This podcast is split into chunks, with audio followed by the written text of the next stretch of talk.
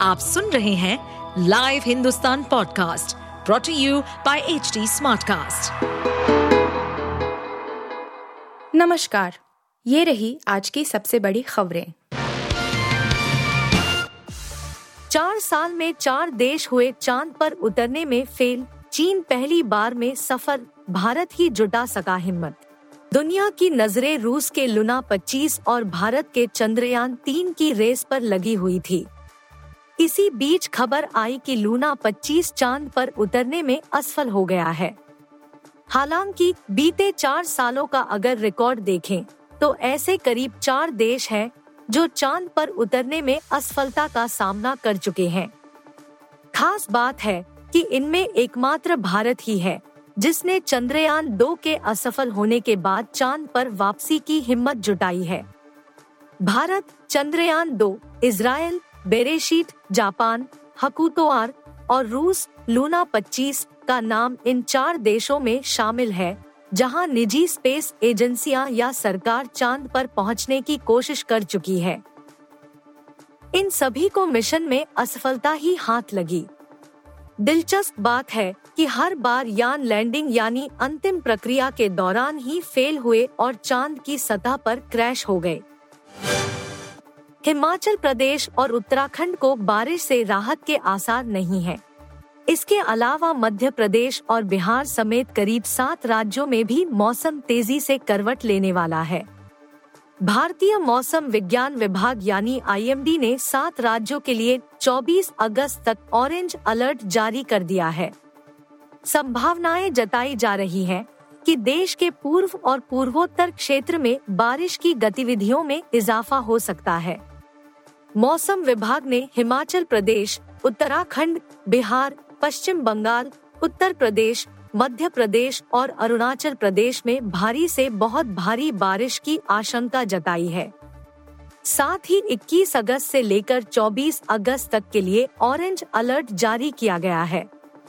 रविवार को ही आईएमडी ने बताया था कि कम दबाव के क्षेत्र के चलते अगले दो से तीन दिनों में मध्य प्रदेश और पूर्वी राजस्थान में भारी बारिश हो चुकी है नोआ हिंसा के खिलाफ दिल्ली में पंचायत, पुलिस ने बीच में ही रोका, यति नरसिंहानंद सरस्वती को ले गई। हरियाणा के नूह में हुई हिंसा के विरोध जंतर मंतर पर रविवार को पंचायत हुई ऑल इंडिया सनातन फेडरेशन और हिंदू संगठनों द्वारा आयोजित पंचायत में वक्ताओं द्वारा धर्म विशेष के खिलाफ विवादित बयानबाजी करने पर पुलिस ने पंचायत को बीच में ही रोक दिया पंचायत में हिस्सा लेने गजियाबाद के दासना मंदिर के महंत स्वामी यति नरसिंहानंद सरस्वती भी आए थे विवादित बयानबाजी के बाद पुलिस उन्हें अपने साथ ले गई। दरअसल, दिल्ली पुलिस ने सभा करने के लिए कुछ शर्तें रखी थी। इसमें मुख्य शर्त थी कि किसी दूसरे समुदाय पर चर्चा नहीं होगी। साथ ही सौ से ज़्यादा लोग शामिल नहीं होंगे। लेकिन जंतर मंतर पर भीड़ बढ़ती गई और यति नरसिंहानंद के आने के बाद दूसरे समुदाय पर बयानबाजी शुरू हो गई। कमबैक हो तो ऐसा। जसप्रीत बुमराह ने आते ही मचाया धमाल ये दो बड़े रिकॉर्ड किए अपने नाम। 11 महीने के लंबे अंतराल के बाद अंतर्राष्ट्रीय क्रिकेट में वापसी करना किसी भी खिलाड़ी के लिए आसान नहीं होता। जसप्रीत बुमराह ने आयरलैंड के खिलाफ सीरीज़ से पहले आखिरी मुकाबला सितंबर 2022 में खेला था। आगामी वर्ल्ड कप देखते हुए उन्होंने इसी साल की शुरुआत में सर्जरी कराने का फैसला लिया, जिसके बाद उन्होंने एनसीए में रिहैब कर अंतर्राष्ट्रीय क्रिकेट में वापसी की है। बुमराह के इतने लंबे समय तक टीम इंडिया रहने पर कई फैंस उनका मज़ाक उड़ा रहे थे तो वहीं कुछ उन्हें ट्रोल भी कर रहे थे। मगर उन्होंने आयरलैंड के खिलाफ लाजवाब कम कर हर किसी की बोलती बंद कर दी है। बॉक्स ऑफ़िस ओपनिंग डे ज़्यादा हुई गदर दो के दसवें दिन की कमाई ओ एम जी दो के कलेक्शन में भी आई बढ़त गदर और ओ एम जी के कलेक्शन में ज़बरदस्त उछाल देखने को मिला है दूसरे रविवार को दोनों ही फ़िल्मों ने कमाल का प्रदर्शन किया है एक तरफ़ सनी देओल और अमीशा पटेल की फ़िल्म गदर दो 400 करोड़ रुपए के क्लब की ओर तेज़ी से बढ़ रही है वहीं दूसरी तरफ़ अक्षय कुमार और Pankaj Tripathi starrer O M दो भी बॉक्स ऑफ़िस डटकर खड़ी है। आइए जानते हैं दोनों फ़िल्मों के दसवें दिन के कलेक्शन के बारे में।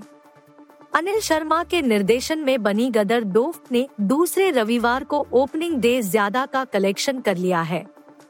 सैकमिल की शुरुआती रिपोर्ट के मुताबिक, गदर दो ने दसवें दिन चालीस दशमलव पाँच शून्य करोड़ रुपए का कारोबार किया है। आप सुन रहे थे हिंदुस्तान का डेली न्यूज़ रैप, जो एच टी स्मार्टकास्ट की एक बीटा संस्करण का हिस्सा है।